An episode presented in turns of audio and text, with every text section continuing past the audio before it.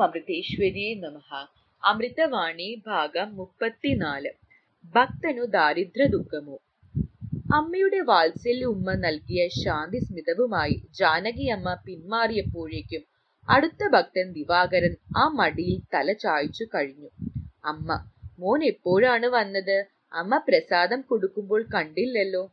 ദിവാകരൻ രാവിലെ വരണമെന്നു കരുതി. പക്ഷേ ബസ് കിട്ടാൻ താമസിച്ചതുകൊണ്ട് ഇപ്പോഴേ ഇങ്ങ് എത്താൻ കഴിഞ്ഞുള്ളൂ.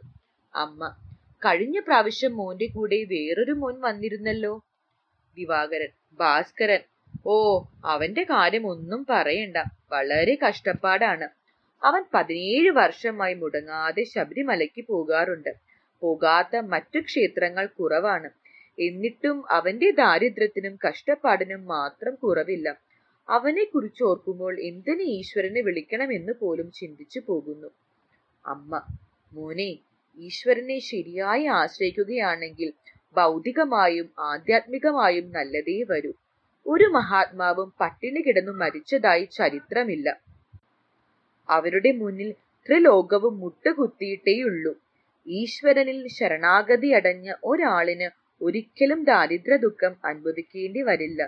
അവിടത്തോട് സമർപ്പണം ഇല്ലാത്തതാണ് നമ്മുടെ ഇന്നത്തെ ദുഃഖങ്ങളുടെ പ്രധാന കാരണം? നമ്മൾ ഇന്ന് ദുഃഖിക്കുന്നുണ്ടെങ്കിൽ അതിനർത്ഥം നമുക്ക് ശരിയായ ഈശ്വര സമർപ്പണം ഇല്ല എന്നത് തന്നെ. നമ്മുടെ ഭക്തി ഭക്തിക്കു വേണ്ടി ഉള്ളതല്ല.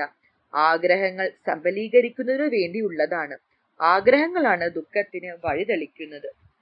മറ്റൊരു ഭക്തൻ കുചേലന് ഭഗവാനിൽ ഭക്തി ഉണ്ടായിരുന്നില്ലേ? എന്നിട്ടും അദ്ദേഹം ദാരിദ്ര്യ ദുഃഖം അനുഭവിച്ചല്ലോ. അമ്മ. കുചേലൻ ദുഃഖം അനുഭവിച്ചുവെന്ന് പറയുന്നത് ശരിയല്ല. സദാ ഭഗവത് സ്മരണയിൽ കഴിഞ്ഞിരുന്ന അദ്ദേഹത്തിന് ദാരിദ്ര്യത്തെ ചൊല്ലി ദുഃഖിക്കാൻ സമയം എവിടെ ഭഗവാനിലുള്ള നിഷ്കളങ്ക ഭക്തി ദാരിദ്ര്യത്തിന് നടുവിലും ആനന്ദൻ ആനന്ദവാനായി കഴിയുവാൻ അദ്ദേഹത്തിന് ശക്തി നൽകി. ഭഗവാനിലുള്ള ആ സമർപ്പണം കാരണം പ്രാരാബ്ധമായി വന്നു ചേർന്ന ദാരിദ്ര്യം പോലും നീങ്ങിപ്പോവുകയാണുണ്ടായത്. ദാരിദ്ര്യം വന്നപ്പോൾ അദ്ദേഹം ദുഃഖിച്ചു തളർന്നില്ല. ഐശ്വര്യം വന്നപ്പോൾ മതിമറന്ന് ആഹ്ലാദിച്ചു ഭഗവാനെ മറന്നതുമില്ല.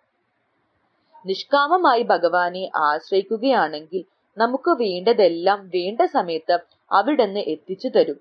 എല്ലാം അവിടുന്ന് നോക്കിക്കൊള്ളും എന്ന സമർപ്പണമുണ്ടെങ്കിൽ പിന്നെ ഒന്നും ഭയപ്പെടേണ്ടതില്ല.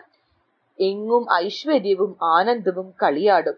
നിഷ്കളങ്ക ഭക്തിയുണ്ടെങ്കിൽ ലക്ഷ്മി അവന്റെ ദാസിയാകും. എന്നാൽ നമ്മുടെ ഭക്തി ഏതു തരത്തിലുള്ളതാണ്? ക്ഷേത്രത്തിൽ പോകുമെന്ന് പറയും. ഭഗവാനെ കാണാൻ മാത്രമായി നമ്മൾ ആരും ക്ഷേത്രത്തിൽ പോകാറില്ല. ഭഗവാന്റെ തിരുമുമ്പിലും ലൗകിക കാര്യങ്ങൾ മാത്രമേ നമുക്ക് പറയുവാനുള്ളൂ.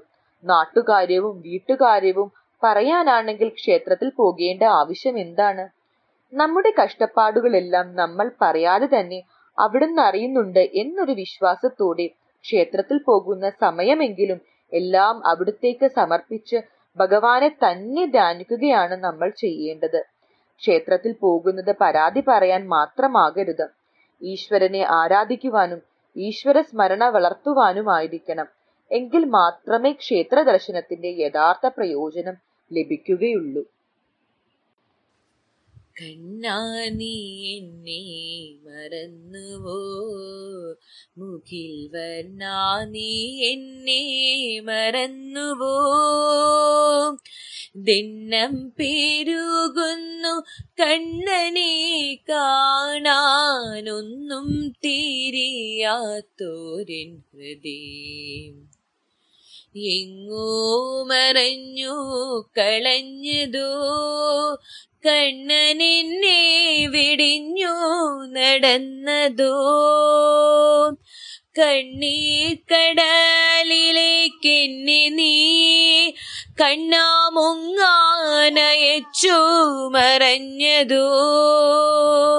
മുങ്ങാനയച്ചു മറഞ്ഞതോ. കണ്ണാ നീ എന്നെ മറന്നുവോ? മുഖിൽ വർണാ നീ എന്നെ മറന്നുവോ? മുഖിൽ വർണാ നീ എന്നെ മറന്നുവോ? മുഖിൽ വർണാ നീ എന്നെ മറന്നുവോ? മുഖിൽ വർണാ നീ എന്നെ മറന്നുവോ? മുകിൽ എന്നെ മറന്നുവോ? മുകിൽ എന്നെ മറന്നുവോ? മുക്കിൽ എന്നെ മറന്നുവോ? ഓം അമൃതേശ്വരി നമഃ.